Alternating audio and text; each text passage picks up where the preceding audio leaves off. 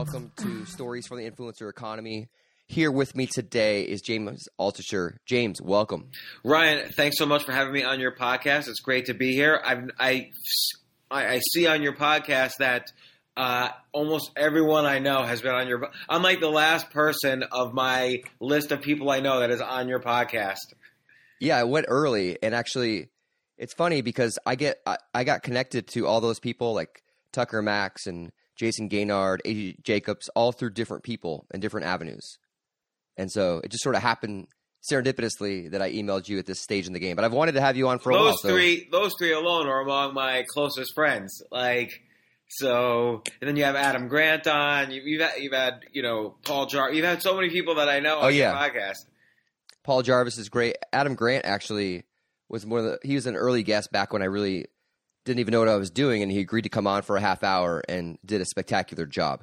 Well, Adam and I both just spoke one after the other at AJ's uh, family reunion. Oh, that's right. AJ Jacobs talks at the family reunion, and Tucker, yeah. I'm about to go to a conference with and uh, give a talk. Yeah, Adam was great. Like his his book Give and Take has fundamentally changed how I perceive business and situations, and like actually given me like the belief that actually doing the right thing and helping others gets you farther in life. I agree, and you know what's really good too. Um, not to throw suggestions at you, but uh, Chris Hadfield, who's the astronaut who sang Space Oddity on the space station, and he's spent 160 days in space. He wrote uh, a book. I, I, if I remember the title correctly, it's an astronaut's guide to Earth, uh, and he has some stuff similar to Adam Grant, but more from his experience as an astronaut, and it's it, it's a great read. Oh, cool. Okay. Well, I just realized something. I uh, had not hit record. Uh, I, the, uh, that's okay. I'm recording. Okay, cool. Because the last two minutes, and I uh, spilled coffee on my old computer, and uh, I'm using my wife's right now. So that's okay. I'll anyway, not not only am I going to send you this recording, but you should keep all of this conversation in the podcast. Is my advice. I love it. I never edit this stuff out unless the other person asks me to. Yeah, no, um, never edit. Hey everyone, welcome back to Stories from the Influencer Economy. This is Ryan Williams. So excited that you're here for episode number 55. My guest this week is James Altucher. Wanted to remind everyone real quick Ryan at Influencer Economy is my email. I respond to every question I get from listeners trying to start podcasts the fastest and most best way I can. I want to pay it forward for people that help me with my podcasting startup. Wanted to help you with yours. Also have an action guide for starting a podcast as well as marketing your show to your audience. So feel free to hit me up, Ryan at influencereconomy.com.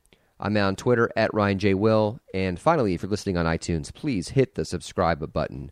Would love to have you in for the long haul. And leave a review. It really helps us immensely with discoverability in the Apple iTunes store. So, James was an awesome guest. Definitely uh, enjoyed this interview. So, please, without further ado, never edit. No, I, I, your great. You're on the Stansberry Network, and uh, I've wanted to have you on because I think Choose Yourself is a phenomenal book. It's uh, what's what's inspiring for me is I'm a writer and I'm actually going through the process right now of writing my book. I'm talking to agents. Uh, hopefully, some are not listening because I'm strongly considering going the professional self-publishing route that you went through. I think you know, uh, you know, it's very important to realize that in you're when an agent takes you on, you're not really the agent's client like the the agent sees you once and then maybe never sees you again, but the agent sees the main four or five publishers every day. So those are his real. That's where his interests really lie. So that's you know, be careful when you have an agent, and be careful going the traditional publishing route.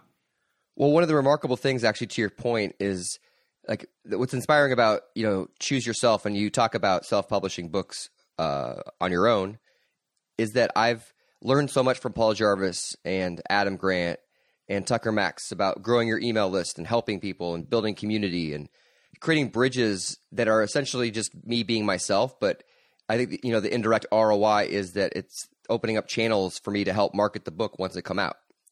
And just having a podcast and getting wired in, into this world is such a uh, educational experience about how books are sold and and bought these days. And some of your conversations with Tucker about how you self-publish, choose yourself, and with you know working with his team and editing it yourself. And in the end, I think you spent money on designing your book. Is that right for Choose Yourself and the rest of it? Yeah, I mean. I, I wrote the book, but then I hired editors, designers, marketers, you know, the people to lay it out for the Kindle, the whole thing. Yeah. Well, I, before we get into the the deep dive of the self publishing realm, I want to talk to you about the book itself because what struck me is like you're you're definitely you expose yourself in a way that you know you make yourself a lot more vulnerable than a lot of authors, especially in the business environment. And specifically towards the end of your book, you talk about the year of 2012 and talking about failure within that. And I'm going to read that year for you, just a few of the bullet points, and uh, about times you failed. And you talked about you tried to buy 1 billion barrels of oil for someone and failed. Three companies you invested in, you had to write off as zeros. You sold a house and lost $800,000 just to, and you were just glad to get rid of it. Your oldest teenager became a daughter, and this resonates with me. And that you said that that's a that's actually not a great thing, and it's failing because you'll never have those old years again with your your baby. Your mother accused you of killing your father and will no longer speak to you, and both your sisters no longer speak to you. That's a lifetime within one year. Yeah, that was 2012, I mean, how did you? and that and that was a good year for me. you were things were on the up and up. Um, what what like why why get so real and honest when you write? Because for me, it's it resonates, and I understand if it does for others, but but why why you writing so frankly about your life? Like, why do you do it? Well, a couple of reasons. One is there's all these like crappy business books out there. Is it okay for me to say that on your podcast? Yeah, absolutely. No, I can. Tucker Max was on, so believe me, Yeah. can- this is free flowing. so there, there's all these like really awful business books out there, and uh, actually, I'm even going to take the ones that are not awful. There are a lot of mediocre business books out there, and I sort of feel like, who are these people? And I, I don't ask it in a bad way, but like, oh, they say, okay, to be a leader, inspire your employees, and uh, to be, uh, you know, a good leader. Um, I don't know, give gifts to everybody or uh, always follow up with your clients. Like, who are these people to give them such bland advice? And they don't tell their stories. They don't tell me if they've had experience being readers. If I look in their bios, it looks to me like they were just um, uh, writers, or, and they're not. Re- and maybe they were business writers, but they never ran businesses. I want to feel that there's something deep down that they're drawing from that they're actually telling me this is this was a pain point for me and I'm reaching into that pain point kind of digging through it and analyzing it and then here's what I did or did not do to overcome this problem and I'm going to tell you about it so then it's up to the reader whether this is something they're going to pay attention to or not so nobody should be giving advice even if you're like you know, Warren Buffett or whatever. Don't give advice. Just tell me what you did and what works for you. And, you know, let's say I decide to write about Warren Buffett. I'm not going to just write about, you know, here's what Warren Buffett did. I'm going to say, here's what Warren Buffett did. Here's what I think about what he did. Now, people might not care about what I think about what he did, but that's still, no, everything is in a context. So whenever you read like a biography of someone, it's really in the context of who is writing about that person and what their experiences are and how they're reacting to the biography of that person. So then you give the reader as much information as possible to say, oh, okay, uh, this guy or woman went through this experience. Now he or she is um, explaining what happened and how they came through it. Uh, and I think I'm going to pay attention to that. You know, so you have someone who's like, an intro, let's say someone who's introverted but wants to succeed in business can understand Susan Cain's book Quiet because she felt introverted herself and had to deal with this issue. Or, you know, in Adam Grant's case, you know, he he tell, you know, the reason why his book is such a success is because he's telling his own personal story as well as all the academic research on give and take. The reason why Freakonomics is such a success is because the writer and, Stephen Dubner and the Economist, they actually get into the minds of all all of their subjects rather than just telling the flat out economics research. So you have to you have to also be storytelling so people really resonate with the stories as well as, as opposed to just giving this bland advice. So for you and your books, specifically Choose Yourself, then you were creating a narrative where you had problems and you're showing people how they broke through. Maybe I had problems, maybe I didn't. I, I, you gave a list of events. I'm not saying any of those things are problems. Many, many people are very grateful when their siblings stop talking to them. right. So, so uh, I, am not. I'm not giving any interpretation. It's up to the reader. So yeah, okay. Well, I'm not. I, maybe, I don't say 2012 was horrible for me. I just said this is what happened to me in 2012. Interesting. It actually was. When you were just talking right now, I was thinking as an entrepreneur that you were writing a book. Like most oftentimes, you build a technology product, and you say there's a problem in the market. I don't think people can get efficient taxis. So then someone's like, let's make an on-demand car service, Uber or Lyft. And I was thinking maybe you were solving your own problems through the book, but it sounds like you're not at all. Well, I am, and then other people can choose, you know, whether like in that in that particular case, I had a great 2012 because I had already been applying my practice, and it didn't. The, these were, bad things happen to people all the time. Okay, it might not be um, as extreme in some cases, and maybe even more extreme. Uh, you know, bad thing hap- bad things happened to me yesterday or last week or whatever but you have to deal with them and learn to deal with them. So I just kind of told lots of stories. Here's all these different things that happened to me in business, in relationships, more in business, more in relationships, in investing, and so on, um, or in publishing, in choosing myself. These are kind of good and bad things that happened to me and how I dealt with them. So I wrote another book, for instance, called The Power of No. It's it, and and it's about you know what happens to you and, and the power that happens to you when you start saying no more often. And it's not because I'm so great at saying no. It's actually because I've always been really bad at saying no to people. And I kind of had to learn for myself, for my own survival, to start saying no to people. And it's, it, you tend to write books about what you yourself want to learn and experience and then what you go through and how you got to the other side. So, you know, you're doing a podcast and a book on the influencer economy. It's not only because you speak to a lot of influencers, I'm assuming it's also because you're built you're trying really hard and building yourself up and using all the techniques and tactics to make yourself an influencer which you are, which is how you get all, you know all these people on your podcast and so on. Uh, so so you what I'm reading in the the title of your book and podcast, it's not about all these other influencers. It's about you and your quest uh, on the way to becoming an influencer. That, that's true. I mean, there's definitely a lot to say around that. Like I talked when I talked to AJ Jacobs, you know, he's a human guinea pig, uh, and he was, you know, telling me about how his, it's like he can only research so much but he needs to do certain things hands on, like live biblically for a year, for example. And for me, like I'm getting all these knowledges from people like Paul Jarvis, and you know he's in a, he's this phrase where he says you need to find your rat people, and because he he is pet rats, and he has an email newsletter that goes out, as I'm sure you know, every Sunday, and he talks about his rat people as and his rats because the rat people respect the fact that he has pet rats, and you can't uh, please everyone and you can't go after the mass mass market of people to buy your products or read your books. But if you find your rat people or the community of folks that actually like your content or that they believe in you at the very least, then that's the type of people you sell your products to.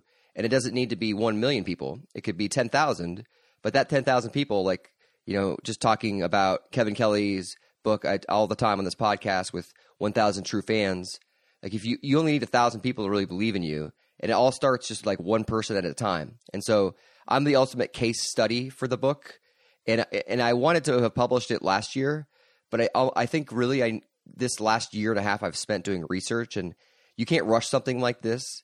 And I wanted to do it the right way, and the the longer I've taken to to research folks, so essentially I have um, uh, 20 chapters with people, and they're different self published authors, they're different. Uh, folks that are YouTubers that have built big million dollar businesses like Freddie Wong, uh, people that I think are undervalued, and uh, and I don't mean that like you know in a disrespectful way. I think I think their stories are so important, Um, but someone like Freddie Wong doesn't fall in the tech sphere because he doesn't raise venture capital and he's not trying to get acquired by Google.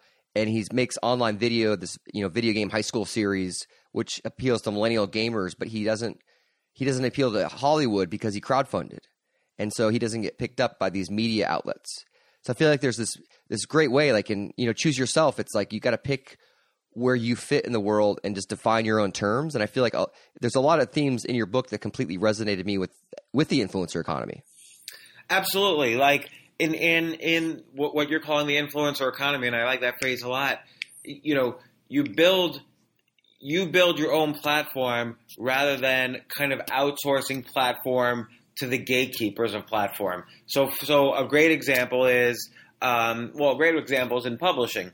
So um, I could publish my book and publish it to my platform, and uh, you know, and a lot of people hate the word platform. I don't care. It's a it's a nice word to describe it. I just hosted a, an event at South by Southwest called "How to Build Your Platform," and a lot of people came, and they the word resonates. I mean, that's because it's no longer about social media. I believe it's about content and connections and people, and you can't just tweet your way through you know building a business. You have to build content and structure and create habits for people to come back and you know see your YouTube videos, listen to your podcast, read your work on the blog. That, that, all, all stuff you know. Yeah, that's totally true. Like I think the word platform has evolved uh, in some ways the same way Twitter has evolved. Like at first, people would tweet like what they had for lunch. Now there's you know, kind of this ongoing world conversation that's happening, and so Twitter sort of evolved as a, as a medium, and the word platform has evolved too. It's not just kind of people who follow you uh, on these different social media platforms. It's really people who you engage with and who respect the message, or you or who help you share a message that you have, and you help them share the message they have, and that's a platform. I almost prefer to call it like a scene. Like, what's your what's your scene? Because that helps build your platform as well. So so. Um, but but the influencer well well so so I can publish to my platform and then if my book is good uh, then word of mouth will keep keep it going. And if my book is not so good, then it'll I, I need to figure out other ways to take advantage of having a published book. Uh, whereas if you publish to a publisher, they tell you, "Oh, we have this huge platform," but they don't really. Like, what what does the brand Random House mean or Simon and Schuster? These brand those those brands don't stand for anything. There's no message. So they don't really have a platform. They have like an old school platform where they'll get your book in bookstores, but now more people are reading books through ebooks and audiobooks than bookstores. So I don't know what, you know, so what the only other thing publishers can do for you is give you an advance. Um, but advances on average are, are going down. So kind of the use for, for publishers is, is going way down. Totally. There, it's almost like where the music industry was a few years ago, back when you would, you know, throw out and drop an album and then it would get on a radio. It would be sold in stores. Then iTunes came around and it was sold. You know, you still had like twelve tracks on iTunes, and now you just you stream and you listen to one or two tracks, which you normally do, did on an album anyway. So if like the new, like when the Strokes album came out, like in the early two thousands, late nineties, I listened to that whole album back to back. Or Wilco, when that came out, listened to the whole album back to back for uh, Yankee Hotel Foxtrot. But really, the norm is you listen to that hit single and I feel like with books, it's almost like you need to be making content all the time anyway, like you do with your blog, you do with your podcast. And then, you know, the whole influencer model, I, I teach a class. It's about how to sell uh, products directly to your audience. And we just talk about tactics, you know, building an email list and, you know, helping to cultivate a community where you're creating consistent content.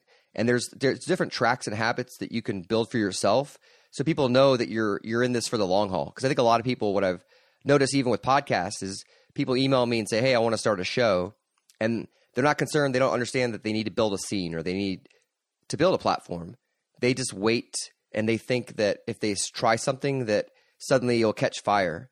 But as you know, it's I mean, it's take it takes years. It takes years, like of hard work, of lonely work, and you get one new email a week and you're excited. But you know, one new subscriber on iTunes and you're fired up. And it's just not something that can happen quickly. So the whole platform building is just like you have to be all in or all out. You can't really halfway do it because it's just not going to work. Right, and it, and it's never been different for, from that. Like people say, "Oh, well, I'm an artist, so I'm just going to focus on painting or writing or whatever.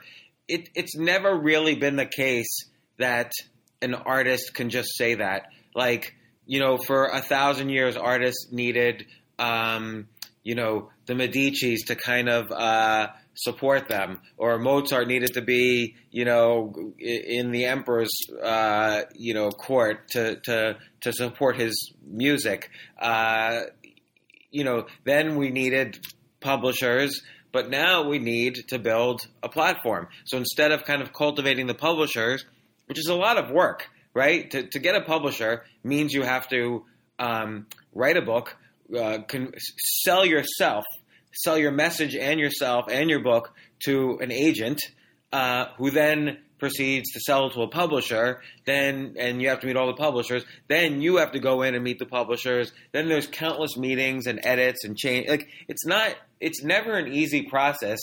Um, I think it's a more pleasant process when you quote unquote choose yourself and you choose your own platform. You build you build your own platform by directly connecting with the people who subscribe to your message and and who you subscribe to their message. Again, a, a platform is not one to many it's many to many. Like uh, uh, uh, we were talking earlier about how you know I know a lot of the people on your podcast. In part, it's because I've like worked with them in in some capacity. You know, like AJ, we just spoke about. I spoke at his. You know, he, he he's writing a book about the world's largest family reunion. I spoke at the world's largest family reunion right after Adam Grant spoke at it. You know, and Tucker, who we spoke about, he, you know, Tucker and I have had a thousand conversations about self publishing, and you know, he's like the world's expert on publishing. So all, all, all, these guys I've like, I'm not only friends with, but I've worked with them where we we form a scene. And you know, a great book I'm reading right now um, by Judd Apatow, you know, the movie director. Yes. Um, he was he's obviously very funny guy. All his movies are great. Uh, he also did a TV series that was great, Freaks and Geeks. He wrote on the Larry Sanders Show. Yeah, um, Freaks and Geeks is so good. Yeah, it was so good. Kind of like a, a cult favorite because it was canceled before the season was even over, but it was was one of the best TV series ever. And anyway, he wrote a he wrote a book that just came out two days ago um, or three days ago called "Sick in the Head," where he just simply interviews um, all of these comedians. And one of the things you realize while he's interviewing him, he's interviewing you know Seinfeld, Jim Carrey, Ben Stiller, Louis C.K., Amy Schumer. One thing you realize as he's interviewing them is he's worked with all of them or worked side by side with all of them. Uh, and uh, it's because, it's, again, not only were these comedians in, to some extent his platform, but they were his scene, and that's what that's contributed just as much to his success as having you know a, a, an audience that liked him was also having all of these really great comedians who were supportive of his success and whose success he was supportive of. So you no no you know there's that saying no man is an island. There's also the myth of the lone genius. You know guys like like Judd Apatow or Jerry Seinfeld or or anybody nobody would have made would have been successful without their scene. That's so fascinating because I think I totally agree, and it's like this. It's underrated that you people think you can do it on your own, and it's it's noble to try to do it by yourself, but you almost need a community of folks in some ways that either you come up together.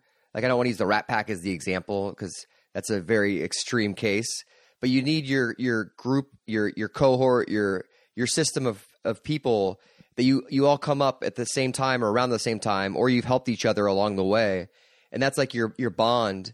Where then you you've gone through this war, and or, and I don't like using the war metaphor lightly, but you've gone through this difficult time period where you've all struggled and then you've had some success and you realize like oh wow we did this you know around the same time. And then you keep building and building off of that. Or you or you mentor someone. I feel like adam grant's philosophy about just helping people and the data he did around people that work in offices like there's all these new moneyball type stats that people that mentor others at the office people that stay late to work extra hard on projects people that come in early to work hard on projects, like all these stats and data points that he actually applied metrics to is so fascinating because mentoring other people or giving back or paying it forward to to folks that are just starting out now, like those are people that are part of your team and It seems like that's something that you it's like you think theoretically, oh, that makes sense. But until you actually step back and look at it, like that's the critical uh, moments of your success. Like there's really a handful of people in life, I think, that open up some of the biggest doors. And some of those people you just you don't even realize it's happening and the next thing you know like you've walked through it and you've you've chosen yourself or you've you've become who you are in this new context that would have never been possible if you didn't have that seam of people to help you. Right, and don't forget, there's not only one door. Like at any given point, you might be going through ten doors. So, for instance, you're working on a book, but you have a podcast, and the podcast maybe well, who knows where that goes? Maybe when you have enough episodes, it'll be a, a you'll be doing a podcast, but you'll also be doing a, a channel on Sirius XM. Like who knows? Just we don't know what how these things are going to evolve. Um, and, meanwhile, your book might evolve into also doing a newsletter, uh, or again, or or it might evolve into you having a speaking career or a consulting career, or being on the board of directors of of any of the companies involved with the people you're interviewing on your podcast. So everything's connected, and there's never any one thing you're going to do. Like you're not aiming all of this activity towards publishing one book. You're just aiming all of this to whatever you're doing the best you can now, and it's Absolutely. just going to take the next step, which, which you don't you can't even predict. No idea what it's going to be.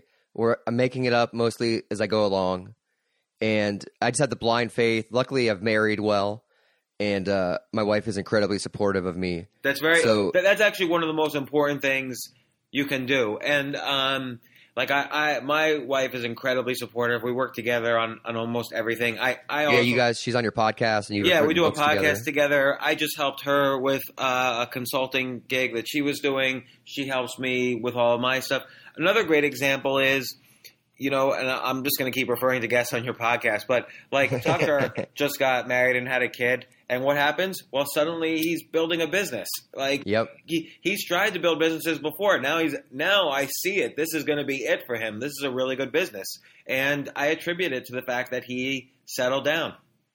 I read a I read an article uh, a while back that was talking about like one of the underrated factors of startup founder success is having a partner who's uh who's supportive and on board and helps you get through the the ups and downs of founding a company. Yeah, because you know, starting a company is really, really hard. Like people think you should either be an employee or an entrepreneur. A, there's a lot of things in between being an employee and an entrepreneur. B, uh, an uh, entrepreneur is just like being an employee, except you created your own company, so you be, and you made yourself have a job at it. And, but but the be- worst thing is there's a known rate of failure. You're, you you have an 85 percent chance of failing. So being an entrepreneur is incredibly difficult. And I'm not saying you shouldn't be one or somebody shouldn't be one. It's just never underestimate how difficult. Well, I is. thought actually uh, to say something about your book is I, I I laughed out loud when you talked about Justin Timberlake and the Social Network, where you know what's cool, a billion dollar company, you know, it's this famous line, and you were saying actually, you know what's cool, a million dollars, like str- straight up, like if someone gave anyone a million dollars, they'd be excited about it, and there's this narrative that resonates. I live in Los Angeles, especially when that movie came out, where I worked for a lot of different startups, helping you know, and they were fanatical about the billion dollar company or the billion dollar idea. You know, Yeah, like, there's very is- few companies that that sell for a billion. Like if you think about like normal economics, in order for a company to sell for a billion, you probably need a, a you know in a, in in the real world, not in kind of like um uh sort of a straight up you know boom world, but like in the regular world of business, you probably need about a hundred million dollars in steady profits every year to be worth a billion dollars after like let's say ten or twenty years. Now in Silicon Valley, that's not the case because there's great anticipation of future profits. Uh, so it's unclear. I'm not saying there, there, I don't think there's a bubble or anything. It's just every industry kind of catches its wave at different periods. So that's another way to be worth a billion. But like the classic way to be worth a billion is to have a hundred million a year in profits, which is incredibly difficult to do. Like very few companies, you know, a handful of companies have that kind of profits. Yeah, it's a, it's it's it's unrealistic, and there's this narrative that people think they should be an entrepreneur, they should start their own tech company, and in a lot of ways, the world doesn't really need mobile apps anymore. Like I think we have enough apps that have met our needs that people that put their resources and creativity that way are going to find more and more frustration. The market is more crowded. And I, I personally think the new product, the new tech product is the book, is the podcast, is the content. And that's really where we're going is that, you know, a few years ago, everyone would say, oh, I want to build a mobile app in Los Angeles. And now it, I think the trend will become people will say, I need to build that podcast or that book I want to write. It's now easier. There's book in a box. I have services where, you know, you can publish on your own. Like I think the new tech product is the content product. Yeah, that could be. I, you know, I, I am not smart enough to predict. Um, I mean, I certainly enjoy writing and podcasting, and I always try to figure out what the business models are around around these things. Uh, and, and they're tough business models to crack, as as are monetizing Twitter or you know these large, big ideas, you know, startups. Right, like like Twitter's a great example where Twitter's obviously a great business. I mean, I'm staring at a Twitter screen this very second, and you, not that it distracts me from this. It just happens to be on the screen in front of me. It was the last thing I looked at before starting the podcast. And and, uh, and uh, at Dick C. Dick Costolo, he wrote the uh, foreword for your book. Yeah, exactly. So t- I love Twitter. And Twitter's a great business. Uh, I think it's been actually very well managed, and um, despite all the kind of current volatility in management and but is it worth twenty six billion dollars? I think the the world doesn't know. So I think that's where some of the confusion comes in. But separating out valuation from business, Twitter's like exactly where it should be. They they, they they've built into a, a good, um, you know, both journalistic and artistic medium.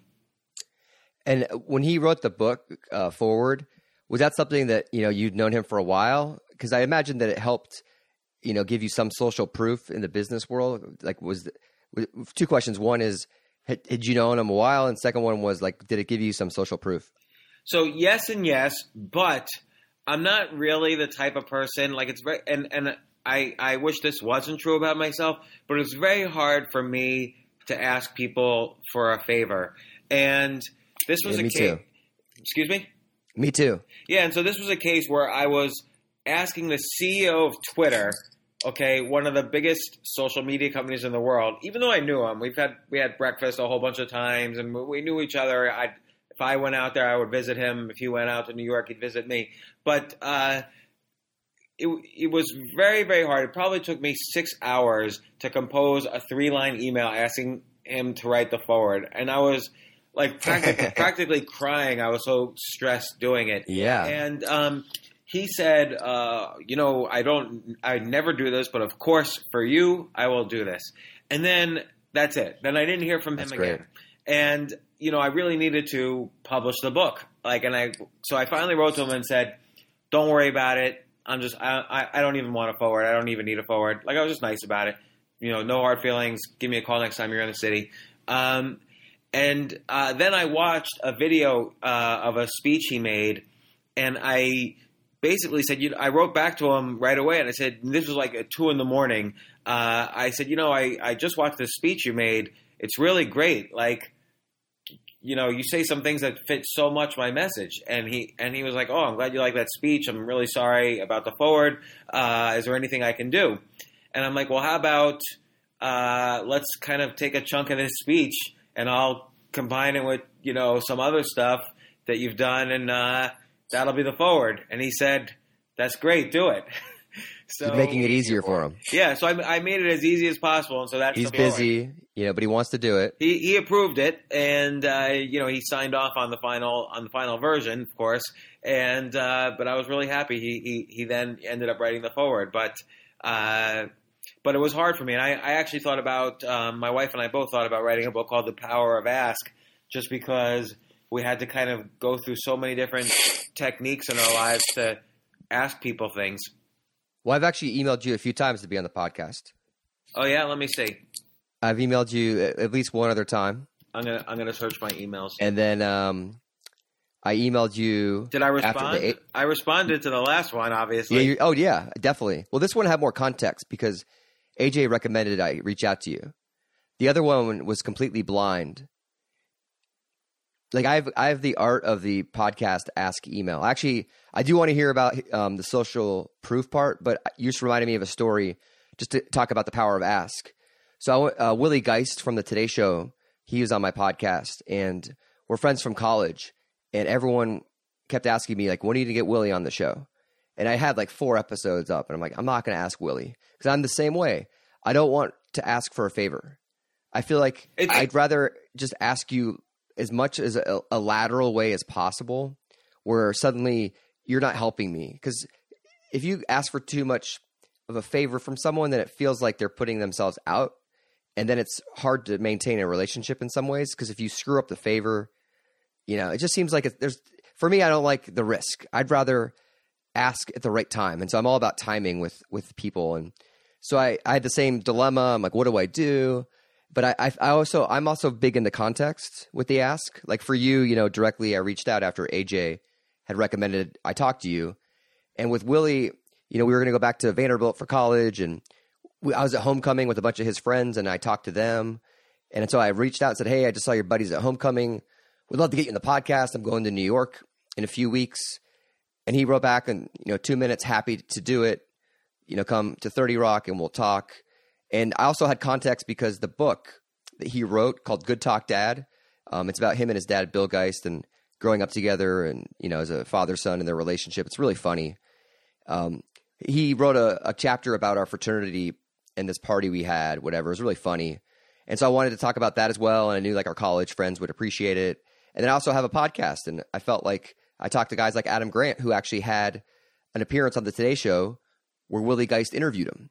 Uh, So I had like three direct contextual reasons for me to reach out. And I always feel like that's, um, at least for my style, important because context is so integral when you're trying to get someone to help you or you are trying to somehow, you know, convince them to be a part of uh, something big that you're working on that you really strongly believe in.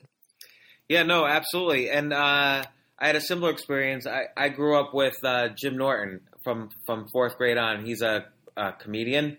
Yeah, oh, he's on Opie and Anthony, and Yeah, yeah. He replaced, um, I guess, either Anthony. Oh, he he replaced Anthony, and um, uh, he's like he probably one of the more like blue, you know, pushing the envelope of like of a of obscenity comedian out there. Oh yeah, and we were. I mean, we were knew each other very well. Like we literally grew up together. And uh, but I, but still, I was afraid to ask him to come on my podcast. But I shouldn't have been. You know, sometimes the the fear is irrational. Like maybe you shouldn't have been so nervous about asking your friend to be on your podcast. Like like like Jim when I, I literally from fourth grade to twelfth grade we grew up together. And I was always telling him you should be a comedian. Like he, everybody was telling him that he was. So oh, really? Is that funny back then? Oh my God. The first day he moved into town and he started school in the middle of the year, so it's like what that awkward period. Uh, but the second he sat down and he had to introduce himself to everybody, he was so funny. The entire class was cracking up. And the first thing we all said to him, even the teachers, like, you're going to be a professional comedian when you grow up. So it's interesting. A lot of people think they're funny, um, but it's interesting to see the difference between funny and someone who's really got like the skill. I used to do stand up comedy, and me laughing with you in a conversation. I used to do open mics on, in Washington D.C. and I my peak was the D.C. Improv, and me being funny with you, you being funny with me is so different than you being funny in front of fifty strangers that had a bad day of work, three beers in, and are pissed off that you know they've spent ten bucks on a comedy show where they're not laughing. Yeah. Yeah. you know, you have to have a certain uh, presence about you that you know you're really in some ways born with, or you have to work really hard to train to get. Yeah, I think I think both. I mean, I think um, if if you you know, the, I always really think about what's the relationship between talent and training, and uh, uh, in cases of like mastery, and I really think talent is just the tiny spark uh, that you know lights the fire, and it's the, the most of the fire is really training. And so, so Jim had that talent, which convinced him, boy, I really need to to do this. But then it's 20 years of hard work after that. So for your writing, then how how much of you you wrote for the Street.com? You know, you've been writing in in the business world, you know, since what I think the early 2000s. Like, you know, so when you started to branch out from business writing uh, for more um, like traditional publishers like the Street, and then doing it more like personnel based, anecdotal based. uh, like what was that transition like, and were you good right away, or does it matter if you're good if you're writing from the heart? Um, so a couple, different answers. One is uh, in the early '90s, actually, I spent a lot of time writing uh, really bad fiction. So when you first love something, of course, you're going to do it poorly because you love it, so you you know what the best should be like, but when you're just starting, you can't be the best. So you see the gap between what you're doing and what the best really is.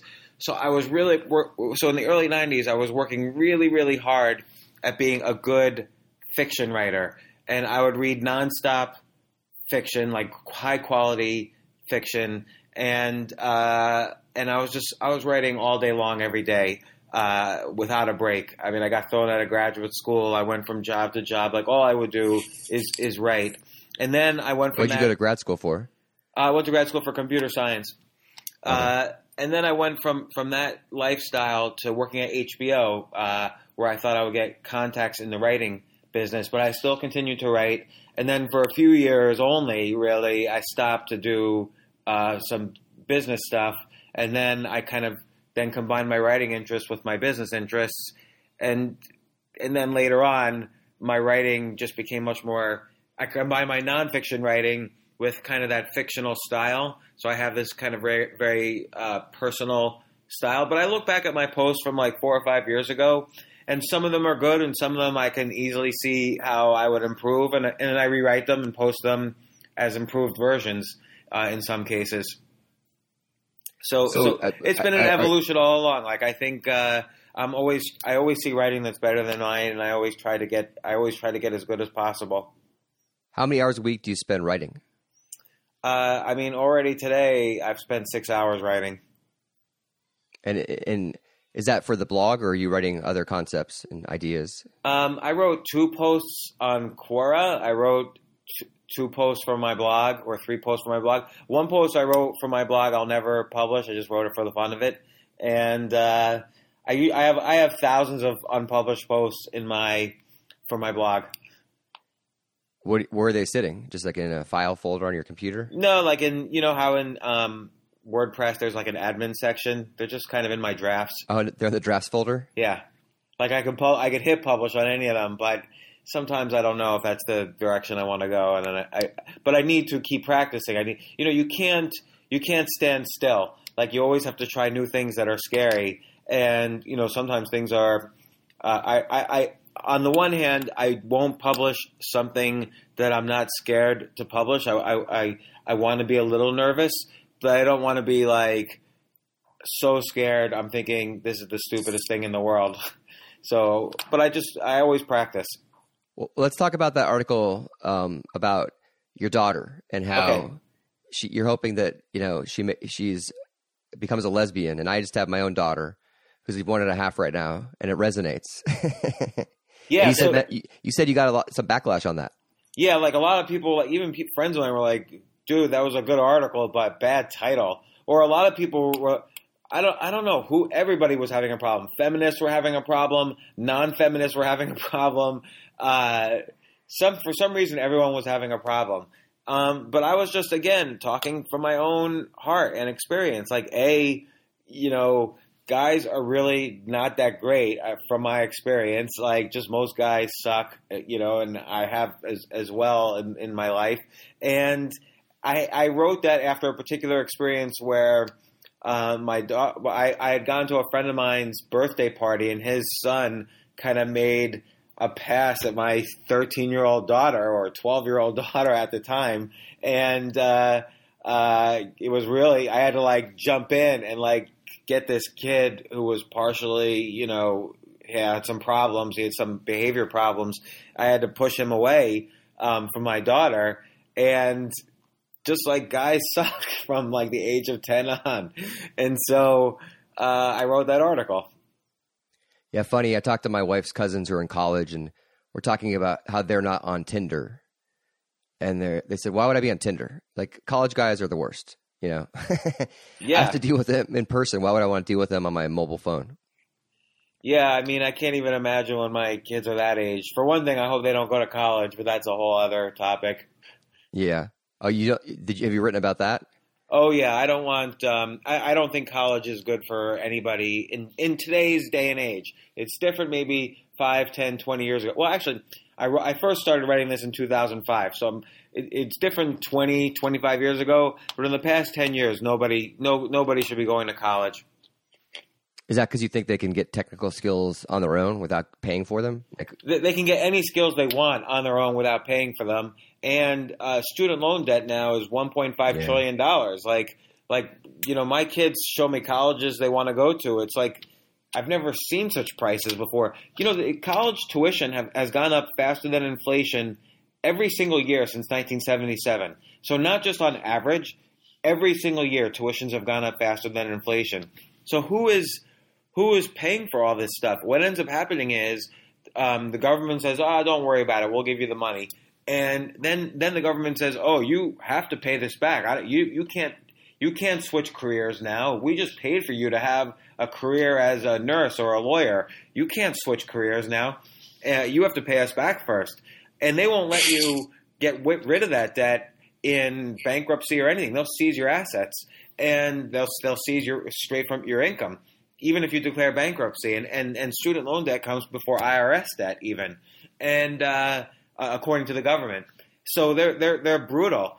And meanwhile, the average person in today's world switches careers 14 different times. So it's we're, we're creating a generation of, of young people who are totally screwed. And I asked my kids; they they don't believe me, of course, because they're being rebellious.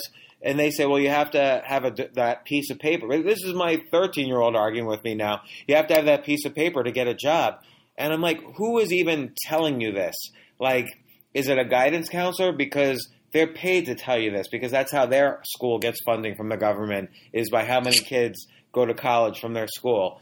So don't you know question the agenda. I have no agenda. I want what's best for my 13 year old. So question the agenda of the people who tell you these things. Is maybe it's someone who spent a lot of money on college, so they want to justify their own choice by telling you to go to college. You know, just question everything. Because yeah, I- that- I- that- sorry, go ahead. well, I told her whatever you want to be in life, you could you could tell me anything you want to be in life, even a doctor, and I will help you figure out how to get a good amount of your training much faster, much cheaper, totally legally, without immediately going into college uh, when you're 18 and have no clue what you want to do in your life. Yeah, I mean, at this point, you're right. There's so many other avenues, and it's all about the agenda of someone who's got their their job as a college counselor is to recommend colleges because that's what they get paid for to help you get into colleges. Like with that, th- their whole business world revolves around you going to college. Right, and then you know, the funny thing is, so then the a question that every 100 percent of people ask me this question: Well, do you want to be operated on? Do you want to have brain surgery? Uh, or no, they, they ask this: Would you rather have brain surgery from someone who went to Harvard Medical School or from someone who didn't go to college? And you know, it's totally a bogus question because we're not talking about me. We're talking. I went. You know, I already. Uh, I'm not talking about my happiness. I'm talking about the happiness of a child right now who's 18 years old. So, uh, you know, who cares who operates on me? Um, I want my daughters to be happy, so I don't want them to go to college. Like that's really the question. It's it's not. I don't want to force a bunch of kids to like go to college just so I could have brain surgery later on. Like I would just as soon you know not have brain surgery. Just let me I'm- die or whatever. I'm pretty confident that we'll have brain surgeons that are like robots in ten years. So Yeah, everything. you know, we don't. And anyway, if someone, I would rather have someone who did a thousand brain surgeries than someone who just graduated Harvard uh, Medical School, and then they'll say, "Well, you need degree." That that's just a law. So okay, if the law changed, you- you're you're talking about something that's a law. I don't want anyone to break the law, but and I don't want my children to break the law, but I want my children to have the best opportunity for success. They don't want to be doctors, so they shouldn't go to college because if by law their chosen profession doesn't require them, why should they spend two hundred thousand dollars on a, on getting into debt? So have you always thought like this way of like let's challenge the, status quo of how people think conventionally? Like why are we going to college? Who's to in the end is the government making this decision for us because they're the ones that are, you know, controlling the loans? Is it you know, you're talking about just the college counselor in general. You talk about how I think the quote was your boss doesn't give a shit about you or your boss doesn't care about you. When you work at a corporation, like you mentioned in your in your book about freelancers and empowering yourself to control your own career, like have you always, you know, sort of challenged the conventional thinking even throughout your life? No, not at all. Which is which is in part how I came to this is I realized how many mistakes I made. You realize that you make a mistake not when you're in the middle of the mistake, but afterwards. And and then you try different things and you realize, oh, you know, this worked and this didn't. So for instance, I've owned a house, but I'm I don't think anyone should ever buy a house. I think it's like the most horrible decision you can make is to buy a house. Um, no one should go to college. I went to college. Uh, uh I don't think I think it's a horrible decision to make to go to college. Uh, I've been an employee, I've been an entrepreneur, I've been a solopreneur, you know, meaning kind of like doing my own thing and having multiple sources of income. Uh, so I kind of have experience across the full spectrum. And, you know, speaking of college, you know, I majored in computer science. I my first job as a programmer uh, was outside of the academic context was at HBO and I was here. I had majored in computer science at an Ivy League school. Then I went to one of the best, like probably the top three grad school in the country for computer science, and then I get a job. At what was that? Uh, excuse me.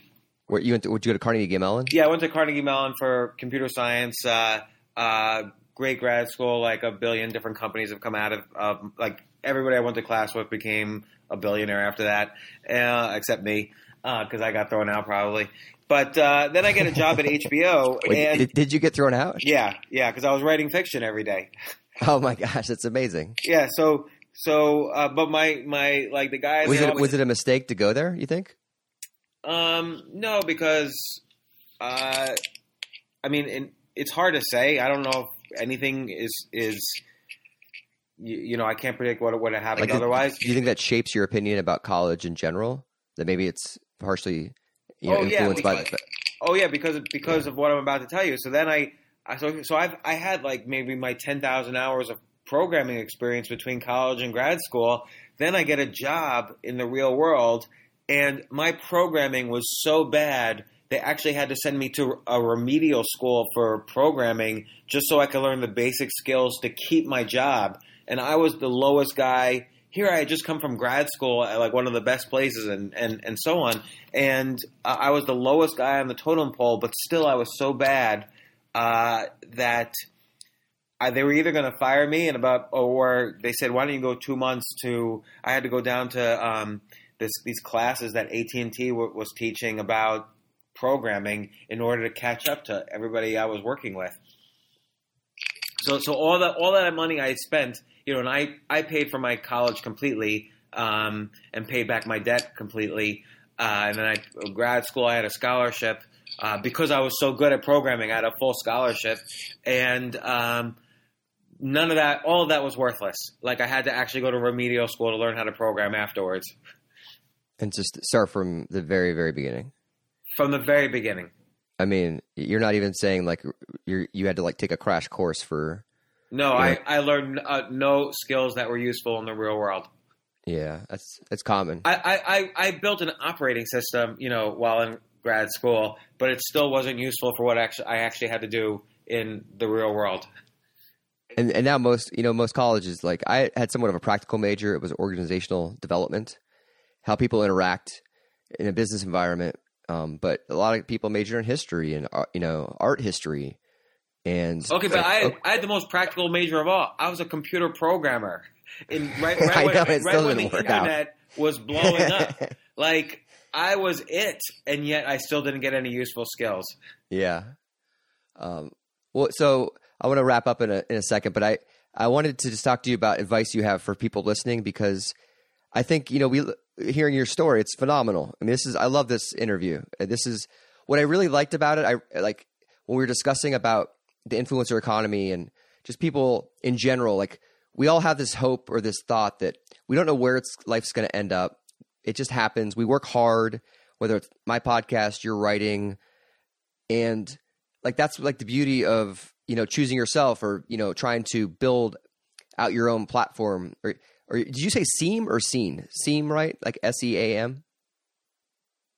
Okay, scene. That's what I thought. Okay, S C E N E. So building out your own scene, like all these great, like it's almost like you sort of wake up and you don't know what's going to happen the next day.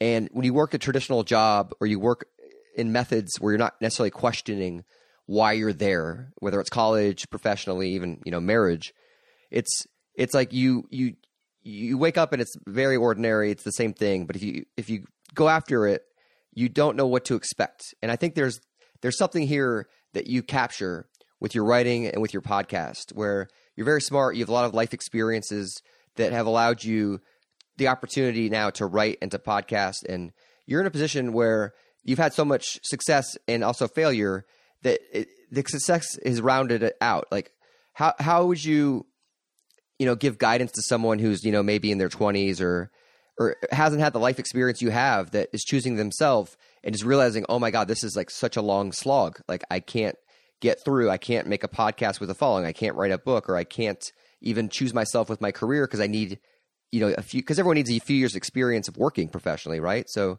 well, well, maybe yes, maybe no. But the the first thing is don't get into that kind of um, analysis paralysis. Like I can't, I can't, I can't. But there's a way to avoid that, and the way is the you know to understand the the best predictor of a successful tomorrow. And I, I don't mean tomorrow in this generic future sense. I mean tomorrow. The best predictor of a successful tomorrow is having a successful today. And the only way to have a successful today, and I think anybody would agree to what I'm about to say, is make sure I try to improve a little bit in my physical health. So physical health is, you know, eating well, sleeping well, exercising.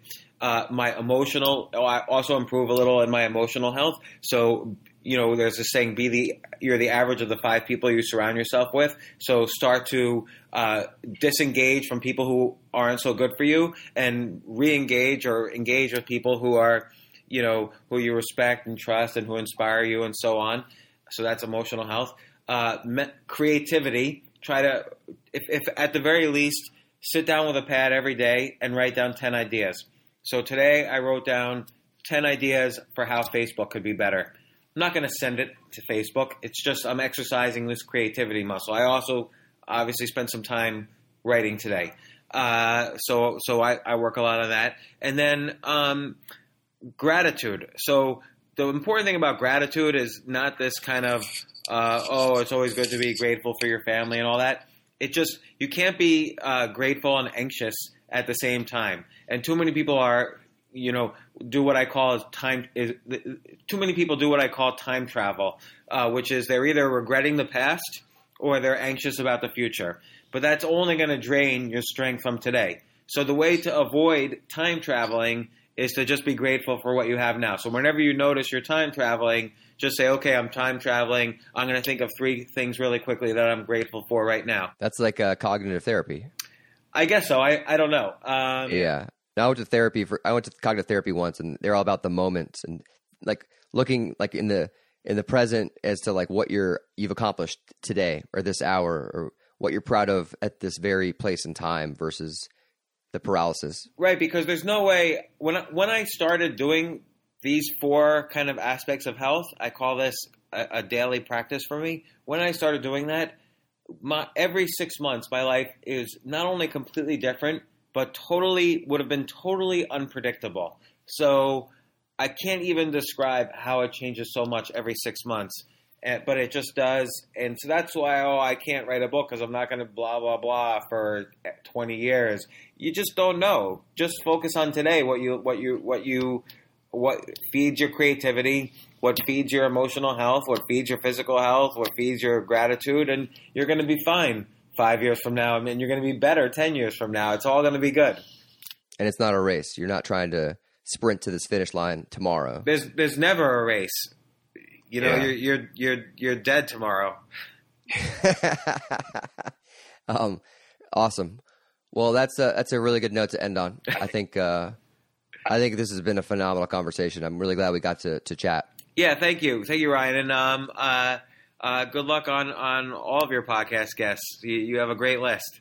The great list. I got a, a, book. I'm in the process of writing. I'll keep you updated on that. And, uh, Definitely. and if you ever write the article about the art of the ask, or the the uh, book around asking for for help or for favors, I would love to participate. Okay, excellent. Thank you. I think that's a great idea. So take care, my friend. Thank you so much. I'll let you know when it's up. Okay, talk to you later. Hey everyone, thanks for listening to the show. That was James Altucher. I loved that conversation. One of my favorites because you want to talk, Julia? Can you talk? One. Can you say something? Can you say hi? Can you say hi? So I'm with my daughter right now. We're in the backyard. There are planes going overhead. James was great because he talks about finding your scene. You got to find your group, your creative cohort, your people, your buddies, your guys, your gals that help you launch yourself and choose yourself in the end. And it's important you always have a group of folks that are professionals and take what they do very seriously. And my daughter is trying to grab this microphone. You got it, Julia. Can you talk? Can you say hi? Can you say hi? Can you can you say hi?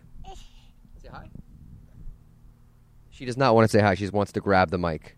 So uh, yeah, that was phenomenal. I actually had uh, wanted James on the show for so long, and he was great. Really inspiring, very open and honest. Uh, I loved having his daughter be a part of the conversation because I have a daughter myself, as you just heard, Julia. She's trying to uh, grab the microphone as we speak. That's Julia. It's her first debut appearance.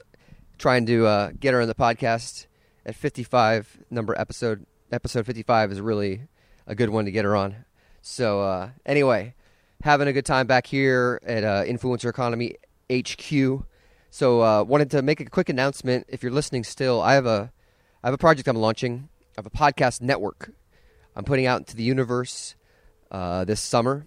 So if you're listening to this, this debuted on June 23rd. Throwing out a podcast to the universe later this summer, which is my second podcast. I will be rolling out up to five shows over the next six and seven months. Cannot wait for the world to hear these shows. I'm already banking the interviews. They will all be with uh, Q&A subjects uh, as well as scripted episodes that I hope you guys enjoy. I'm working really hard on these shows. I think there's a massively open opportunity for podcast networks to come out and create consistently great and amazing content. I love to think of myself as someone who can create these shows with the help of you all listening and sharing and giving me valid feedback because in the end the community of the show is like another participant, another guest, another host. So I look at it like my friend Tom Merritt said that the community is the third host, and that's what you all are. So if you want to hit me up, Ryan at influencereconomy.com, I usually respond to my emails as soon as I can. I also have Julia. She'll help me respond to some emails. Do you have anything else to say, Julia? Yeah. Can you say hi? Can you say hi? She's putting the microphone on her on her lips, but she's not speaking. So we have time to get her on the show in the future. I'm sure she'll make a great guest. And uh, some good upcoming episodes. Uh, if you missed last week's, it was Jemele Hill from ESPN. We talked about her his and hers podcast for episode number 45. Uh, have AJ Jacobs from the Digital Global Family Reunion. John Corcoran from Smart Passive Income. Also got some great feedback from my dad this week. He thinks I should be blogging more. So I'll be prioritizing the blog, and that's going to be something I have been really wanting to focus on more, and I have a bit more time on my hands to make that work. Also, we'll be doing more email marketing as well in these coming months. And finally, the book is in a good place. I'm uh, working on a few chapters about Freddie Wong. Oh, we got we got Julia. Say hi. Freddie Wong and Burnie Burns are past guests that are going to be chapters, as well as uh, Veronica Belmont and Tom Merritt. They have a chapter I'm working on as well. So hopefully, we'll be getting the pre-order page for that up very, very, very soon, so you can sign up for that on the influencereconomy.com website. So things are moving quickly. I got Julia helping me at the helm. Is that a ball? Say hi. Got Julia helping me. Uh, my wife could not be more supportive. I'm so grateful that I married Catherine, and uh, in the end, it's all about what you put your, yourself you put yourself into positions where you want to succeed, and you work as much as possible to set yourself up. Hopefully, you'll get some luck, and good things and great things will happen. So, thanks for listening. I uh, really appreciate this time you're giving me. So, keep it going. Heading over to Duke Zeibert's for some chicken in the pot.